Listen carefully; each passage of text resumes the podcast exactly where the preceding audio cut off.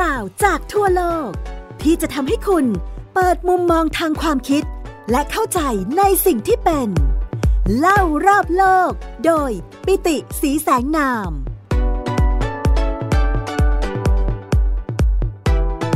สวัสดีครับ คุณผู้ฟังที่รักทุกท่านกลับมาพบกับผมปิติสีแสงนามและไทย PBS Podcast เล่ารอบโลกกันในตอนใหม่แล้วนะครับ สำหรับตอนใหม่ครั้งนี้นะครับ ผมอยากจะชวนคุณผู้ฟังนะครับ มาพูดคุยสนทนากันนะครับ ในเรื่องของเกร็ดประวัติศาสตร์นะครับ แล้วก็เป็นประวัติศาสตร์ที่ถูกพัฒนาเป็นนิยายอิงประวัติศาสตร์ด้วยนะครับ นั่นก็คือสามก๊กหรือว่า Romance of the Three Kingdoms นะครับ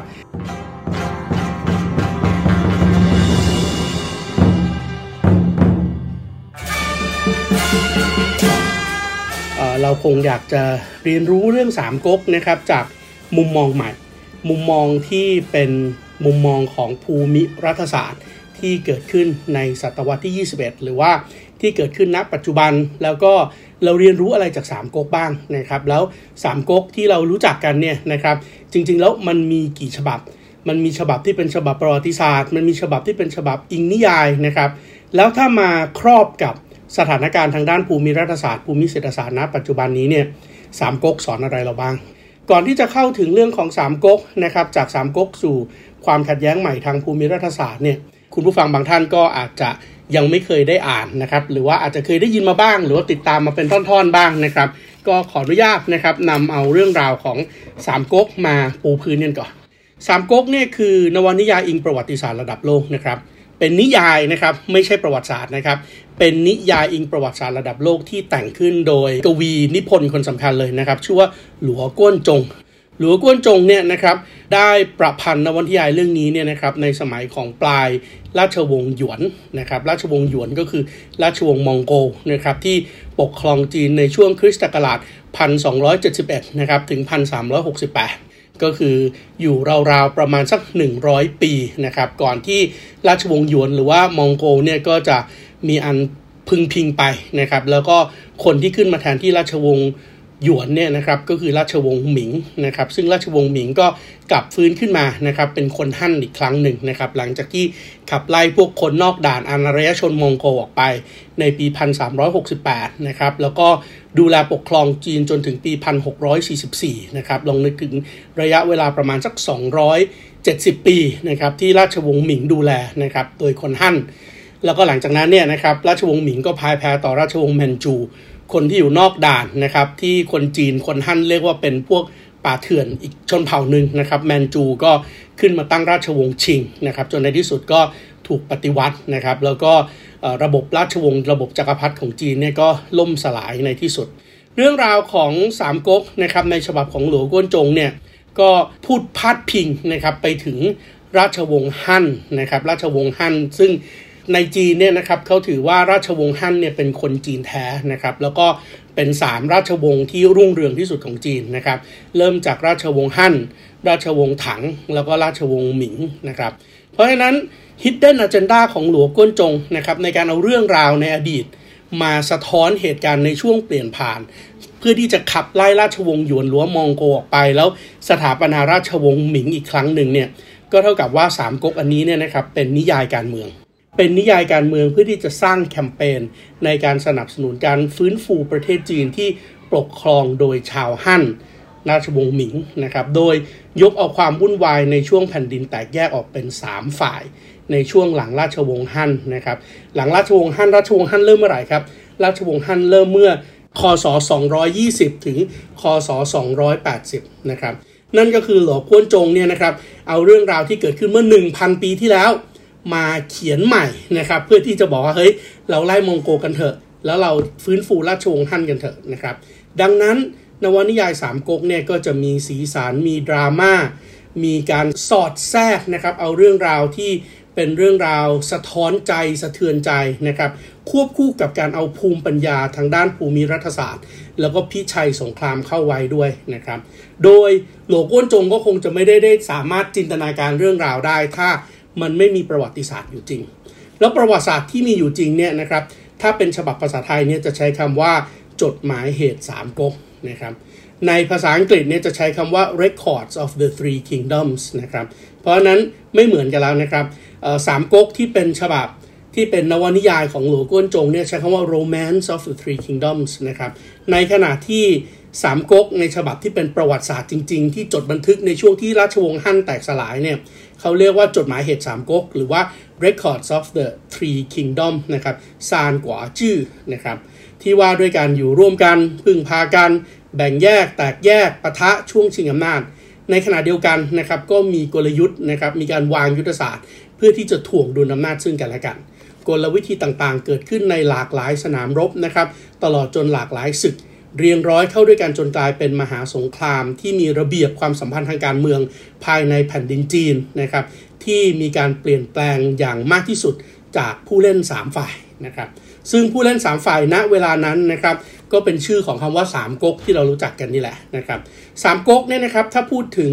รัฐ 3 รัฐที่มาต่อกรชิงดีชิงเด่นกัน เพื่อที่จะครอบครองแผ่นดินจีนทั้งแผ่นดินเนี่ยนะครับ ก็ประกอบไปด้วยรัฐที่1นะครับรัฐที่1เนี่ยถ้าออกเสียงแบบจีนกลางจะเรียกว่ารัฐเว่ยนะครับรัฐเว่ยแต่ว่า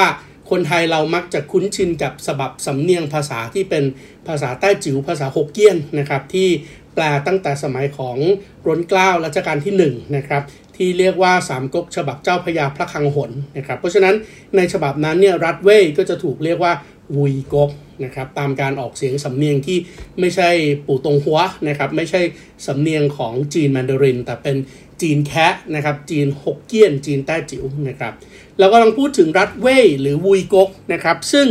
เป็นผู้วางรากฐานของชุมนุมที่นำโดยวีรบุรุษในเรื่องสามก๊กอีกคนหนึ่งชื่อว่าเฉาเฉา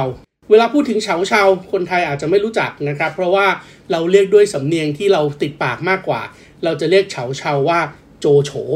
โจโฉเนี่ยคือผู้ที่พยายามวางระเบียบกฎเกณฑ์ เพื่อที่จะเป็นผู้คุมกฎของทั้งแผ่นดิน ผ่านการสร้างผ่านการเลี้ยงดูลูกน้องและพันธมิตรนะครับ และแน่นอนที่สุดนะครับ character ของโจโฉหรือว่าเฉาเฉาก็คือ ตัวเองเนี่ยเป็นคนที่มือเปื้อนเลือด มือเปื้อนเลือดเพราะอะไรครับ เพราะกว่าที่จะขึ้นมาเป็นบุคคลสำคัญได้เนี่ยเฉาเฉาหรือว่าโจโฉเนี่ยได้แสดงความฉ้อฉล ได้ทรยศหักหลังแม้กระทั่งผู้มีพระคุณต่อตนเองในหลายครั้งหลายคราวหลายวาระนะครับ จนในที่สุดสามารถสถาปนารัฐเว่ยหรือว่าวุยกกขึ้นมาได้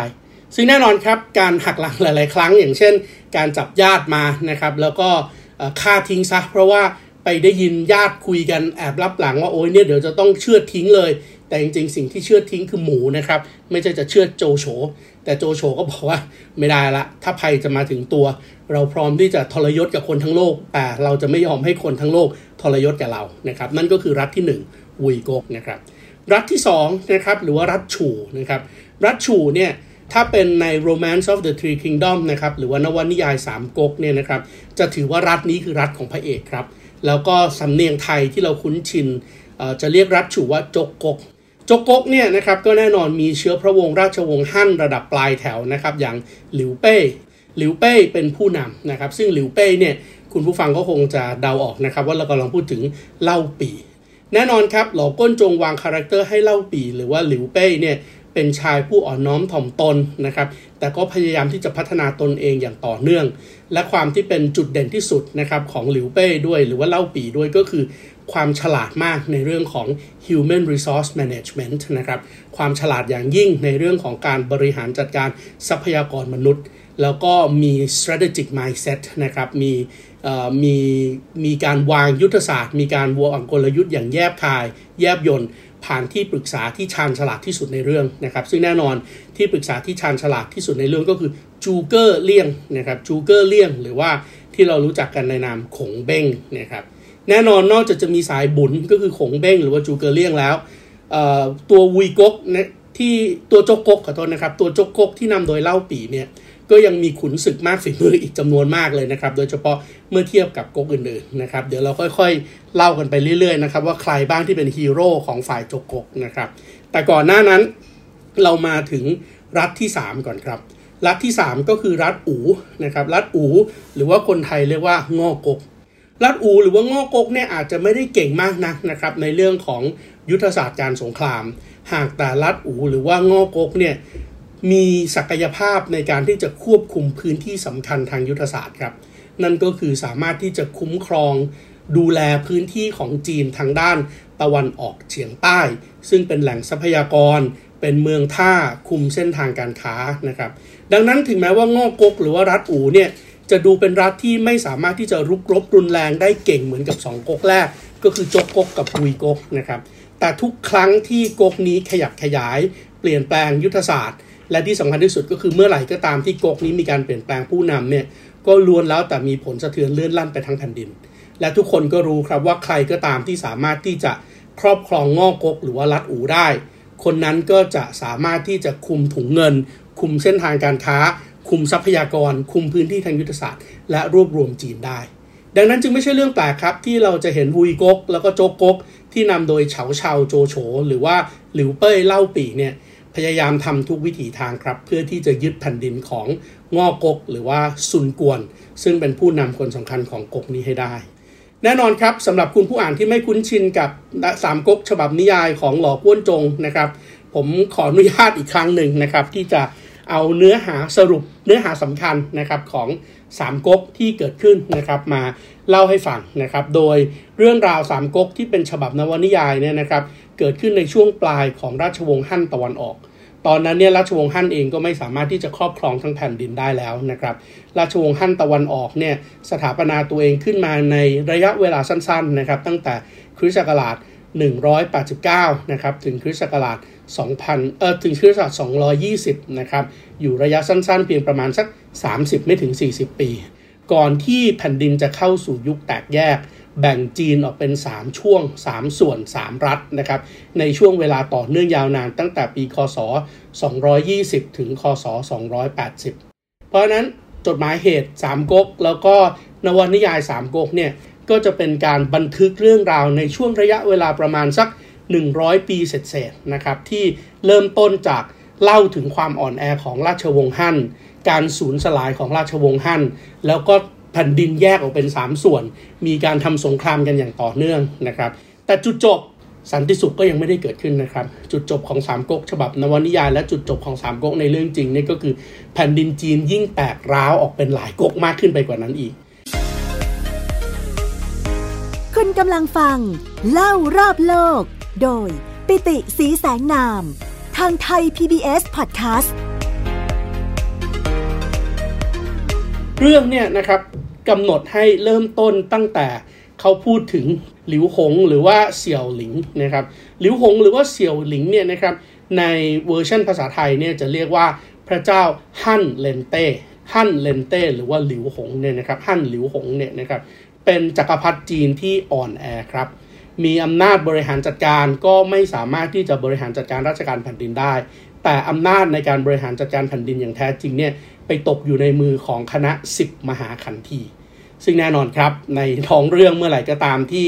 จักรพรรดิไม่สามารถจะบริหารจัดการแผ่นดินได้ และตกไปอยู่ในมือของขุนนางกังฉิน โดยเฉพาะพวกขันทีเนี่ยนะครับกะลียุคก็เกิดขึ้น สร้างความเดือดร้อนให้กับประชาชนไปทั่วทั้งแผ่นดินจีน ความร้านแค้นทำให้เกิดการลุกฮือของขบวนการประชาชนนะครับ ซึ่งในนวนิยายสามก๊กจะเรียกขบวนการประชาชนเนี่ยว่ากองโจรโพกผ้าเหลือง ภาษาอังกฤษเนี่ยจะใช้คำว่า yellow turban rebellions นะครับก็คือเขามีสัญลักษณ์ของเขานะครับ ก็คือจะเอาผ้าสีเหลืองเนี่ยนะครับทำเป็นยันนะครับ แล้วก็เชื่อว่ายันเนี้ยจะสามารถทำให้ตัวเองเนี่ยรุกรบได้โดยไม่บาดเจ็บนะครับ หรือว่าถ้าฝึกฝีมือแกร่งกล้าเนี่ยอาจจะถึงขั้น ล่องหนหายตัวแล้วก็ทำในสนามทำการรบในสนามรบได้ด้วยนะครับพอได้ยันหรือว่าฮูสีเหลืองมาเนี่ยเขาก็ยันพวกนี้โพกไว้ที่ศีรษะนะครับ เพราะนั้นในนวนิยายสามก๊กก็เลยจะเรียกพวกขบวนการลุกคือของประชาชนที่เป็นกองทัพประชาชนติดอาวุธเนี่ยนะครับว่ากองโจรโพกผ้าเหลือง แน่นอนนะครับเพื่อที่จะทำให้ฝ่ายราชสำนักนะครับ สามารถที่จะต่อสู้กับการลุกคือของภาคประชาชนได้ ราชสำนักจีนนะครับที่ใช้นามของพระเจ้าเลนเต้ แต่ในความเป็นจริงก็คือพวกสิบมหาคันที่โหดเนี่ยก็ประกาศรับสมัครกองกำลังทหารอาสาครับ ซึ่งแน่นอน 3 คน 3 บุคคลสำคัญนะครับที่เกิดในยุคเดียวกันนะครับเติบโตในยุคเดียวกัน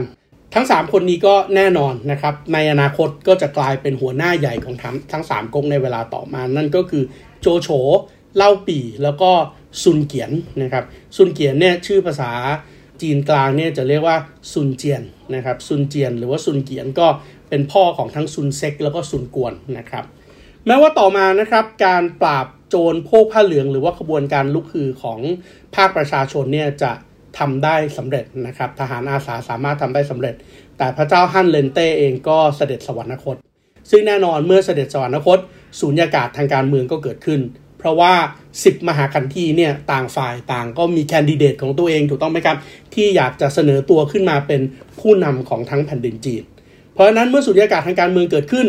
ขุนศึกทั้งภาคเหนือที่คุมกำลังจำนวนมากนั่นก็คือต่างโต๊ะนะครับหรือว่าตรงจัวนะครับตรงจัวหรือว่าต่างโต๊ะเนี่ยที่เป็นขุนศึกทางภาคเหนือก็เลยแทรกแซงสถานการณ์ โดยการยึดอำนาจทั้งหมดนะครับแล้วก็อุปโลกตันหลิวอ๋องนะครับหรือว่าหลิวเซี่ย ซึ่งหลิวเซียตอนนั้นเนี่ยก็เป็นลูกชายของฮั่นเลนเต้นะครับ แต่ว่ามีอายุเพียง 8 ปีเท่านั้นเองครับ ที่ต้องการใช้เด็กขึ้นมาก็เพื่อจะให้เด็กคนนี้เป็นจักรพรรดิหุ่นเชิดครับ แล้วก็ฉลองพระนามให้กับตันหลิวอองคนใหม่นี้ว่าฮั่นเฮียนเต้ เพราะนั้นฮั่นเฮียนเต้หรือว่าเสี่ยวเซียนเนี่ยนะครับก็ได้ขึ้นเป็นจักรพรรดิตั้งแต่อายุ 8 ขวบ โดยแน่นอนครับมีต่างโต๊ะทำหน้าที่เป็นอัครมหาเสนาบดี แทนที่เหตุการณ์จะดีขึ้นถูกต้องไหมครับ เพราะว่ามหาขันทีทั้ง 10 ถูกไล่ออกไปแล้วต่างโต๊ะรวบอำนาจได้สำเร็จนะครับ แต่แน่นอนครับความบัวยังไม่ทันหายความควายก็เข้ามาแทรกนะครับ เพราะฉะนั้นสิ่งที่เกิดขึ้นก็คือต่างโต๊ะเนี่ยโหดเลวร้ายมากกว่า 10 มหาคันทีด้วยซ้ำนะครับ เหตุการณ์ทั้งหมดก็เลยเลวร้ายลงเรื่อยๆนะครับทำนองหนีเสือป่าจระเข้นะครับหนีมหาคันทีเจอต่างโต๊ะ นั่นก็เลยทำให้โจโฉนะครับเฉาเฉาซึ่งเป็นนายทหารประจำการอยู่ที่นครลงเอียกนะครับลงเอียกเนี่ยลกเอียงเนี่ยนะครับลกเอียงในตำนานสามก๊กเนี่ยนะครับถ้าเทียบกับพื้นที่ภูมิศาสตร์จริงก็คือนครลั่วหยางในปัจจุบันนี้นะครับซึ่งนครลั่วหยางเองก็ถือว่าเป็นอีกหนึ่งเมืองหลวงเก่าในอดีตของจีน ปัจจุบันนี้สถานที่สำคัญในลั่วหยางที่อ้างอิงถึงเหตุการณ์ในช่วงของการปราบปรามปลายราชวงศ์ฮั่นตรงนี้เนี่ยก็ ยังมีสถานที่ท่องเที่ยวอยู่ด้วย เพราะนั้นสิ่งที่เกิดขึ้นก็คือโจโฉเนี่ยก็หนีออกจากทัพของต่างโตะนะครับ เพราะว่าไม่ต้องการที่จะทำงานกับทรราช โจโฉหนีทัพไปเท่านั้นยังไม่พอนะครับ โจโฉยังแอบปลอมแปลงพระราชองค์การ บอกว่าเนี่ยมีสารลับมาจากพระเจ้าฮั่นเฮียนเต้ที่มาถึงโจโฉเป็นการส่วนพระองค์เลยนะครับ เพื่อที่จะเอาสารลับที่เข้าใจว่าโจโฉปลอมขึ้นมาเนี่ยนะครับ ไประดมกองกำลังอาสาเข้าปราบปรามต่างโตะอีกครั้งหนึ่ง ซึ่งในห่วงเวลาเดียวกันนี้เองเนี่ยนะครับอีกฝากหนึ่งของประเทศจีนนะครับเล่าปีกวนอู แล้วก็เตียวหุยนะครับเล่าปีเนี่ยผมบอกไปแล้วว่าชื่อจีนกลางจริงคือหลิวเป้นะครับกวนอูนะครับชื่อจีนกลางก็คือกวนยู่นะครับแล้วก็เตียวหุยนะครับหรือว่าจางเฟยนะครับก็เริ่มต้นคำสาบานในสวนท้อเพื่อที่จะเป็นพี่น้องซึ่งกันและกัน แล้วก็เข้าร่วมกองทัพพันธมิตรปราบปรามต่างโต๊ะ ช่วยเหลือพระเจ้าเฮียนเต เพราะนั้นตอนนี้เราก็เริ่มเห็นแล้วแหละว่าโอ ในทรยศซ้อนทรยศก็มีการสร้างมิตรภาพเกิดขึ้นด้วย ระหว่าง 3 พี่น้องเล่าปี่กวนอู แล้วก็เตียวหุย ซึ่งแน่นอนครับฝ่ายต่างโต๊ะเองก็รู้นะครับว่ากำลังจะมีกองกำลังพันธมิตรมาปราบปรามตนเองนะครับ เพราะฉะนั้นฝ่ายต่างโต๊ะเองนะครับก็รับศึกนะครับกับกองกำลังพันธมิตรด้วยนะครับ โดยขุนศึกคนสำคัญนะครับที่ทำให้เกิดการเปลี่ยนแปลงอีกคนหนึ่งเลยนะครับ ก็คือลิโป้หรือว่าเลโอปู้เนี่ยนะครับ ก็ ออกนำด้วยนะครับ แต่ว่าลิโป้ออกนำยังไงก็ตามก็ยังแพ้ศึกให้กับกองกำลังของเล่าปีกวนอู แล้วก็เตียวหุย ซึ่งผสมทับกันมาดีดีนะครับ เพราะฉะนั้นต่างโต๊ะแพ้เกมนี้ครับ เมื่อต่างโต๊ะแพ้ทำยังไงครับ แน่นอนครับสุดยอดกลยุทธ์ก็คือหนีครับ วิธีการหนีก็ต้องหนีเพื่อไม่ให้คนสามารถที่จะเอาฐานทัพของตัวเอง ถูกใช้เพื่อที่จะต่อต้านตัวเองด้วยนะครับ เพราะฉะนั้นเวลาที่ต่างโต๊ะหนีออกจากเมืองลกเอียงเนี่ยนะครับ สิ่งที่ ต่างโต๊ะทำด้วยก็คือเผาเมืองลกเอี้ยงทิ้งเลยนะครับ เผาเมืองลั่วหยางทิ้งเพื่อไม่ให้ใครสามารถใช้ประโยชน์ได้ แล้วก็อพยพพระเจ้าเฮียนเต้ แล้วก็นางสนมรวมกับสมัครพรรคพวกในพระราชวังเนี่ยเดินทางไกลไปตั้งเมืองหลวงใหม่นะครับที่ ในนวนิยายสามก๊กฉบับภาษาไทยเนี่ยจะใช้ชื่อว่านครเตียงอันนะครับนครเตียงอันปัจจุบันนี้ก็คือนครฉางอันนะครับ ซึ่งนครฉางอันเองนี่ก็ถือว่าเป็น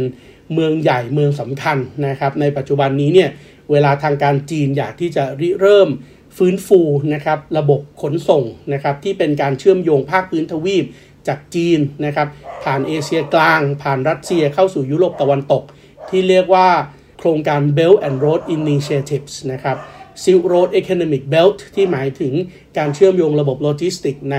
ภาคพื้นทวีป จากจีนไปสู่รัสเซีย ไปสู่ยุโรปผ่านทางเอเชียกลางเนี่ยก็เริ่มต้นที่นครฉางอันนี่แหละ แต่อย่างไรก็ตามนะครับ ถ้าเราย้อนกลับไปที่สามก๊กสิ่งที่เกิดขึ้นคืออะไรครับ สิ่งที่เกิดขึ้นก็คือในที่สุดเนี่ยลิโป้ซึ่งเป็นขุนศึกเอกของตังโต๊ะกับตังโต๊ะเองก็ตามที่สำนวนบอกครับว่าไม่มีสัจจะในหมู่โจรครับ ราะฉะนั้นลิโป้กับตังโต๊ะที่เป็นพันธมิตรที่แสนเปราะบางนั้นก็มีคนที่จะลิให้แตกรั่วให้แตกขึ้นด้วยนะครับ โดยวิธีการที่จะยั่วให้เกิดการแตกแยกแล้วก็มีมีความแตกแยกระหว่างลิโป้กับตังโตเนี่ยนะครับก็คือการใช้ยอดหญิงงามแห่งปัตตภีครับเป็นตัวสำคัญในการเดินเกมนะครับ ซึ่งยอดหญิงงามในตำนานของจีนนะครับ ซึ่งถือว่าเป็นหนึ่งในผู้หญิงที่สวยที่สุดในประวัติศาสตร์จีนด้วยก็คือนาง เตียวเซียน นางเตียวเซียนเนี่ยก็เกิดอะไรขึ้นครับ เกิดโดยการที่บอกว่าโอ้พ่อบุญธรรมของเตียวเซียนจะเอาเตียวเซียนไปถวายตังโต๊ะนะครับ แต่ว่าในขณะเดียวกันก็แอบยุให้เตียวเซียนเนี่ยไปรอบมีสัมพันธ์กับลิโป้เพราะนั้นสิ่งที่เกิดขึ้นก็คือตังโต๊ะกับบุตรบุญธรรมของตัวเองลิโป้ที่แต่งตั้งมาเนี่ยก็เป็นศัตรูกันนะครับและในที่สุดตังโต๊ะก็ถูกสังหารโดยบุตรบุญธรรมนั่นก็คือลิโป้ซึ่งแน่นอนเมื่อ เกิดเหตุการณ์แบบนี้สุญญากาศทางการเมืองในแผ่นดินจีนก็เกิดขึ้นอีกครั้งหนึ่งนะครับ เพราะว่าตอนนี้คนที่กลุ่มอำนาจสูงสุด ถูกบุตรบุญธรรมของตัวเองฆ่าตายในเรื่องของชูสาวไปแล้ว เหตุการณ์จะเป็นอย่างไร เดี๋ยวเรามาติดตามสามก๊กฉบับภูมิยุทธศาสตร์กันในตอนหน้านะครับสำหรับตอนนี้ไทยพีเว็บสอดคาสเล่ารอบโลกโดยผมปิติศรีแสงนาหมดเวลาแล้วครับ พบกันใหม่ในสัปดาห์หน้าครับ สวัสดีครับ ดตามรับฟังรายการ เล่ารอบโลก ได้ทางเว็บไซต์และแอปพลิเคชันไทย PBS Podcast และติดตามความเคลื่อนไหวรายการได้ที่ สื่อสังคมออนไลน์ไทย PBS Podcast ทั้ง Facebook, Instagram, YouTube และ Twitter ไทย PBS Podcast View the world via the voice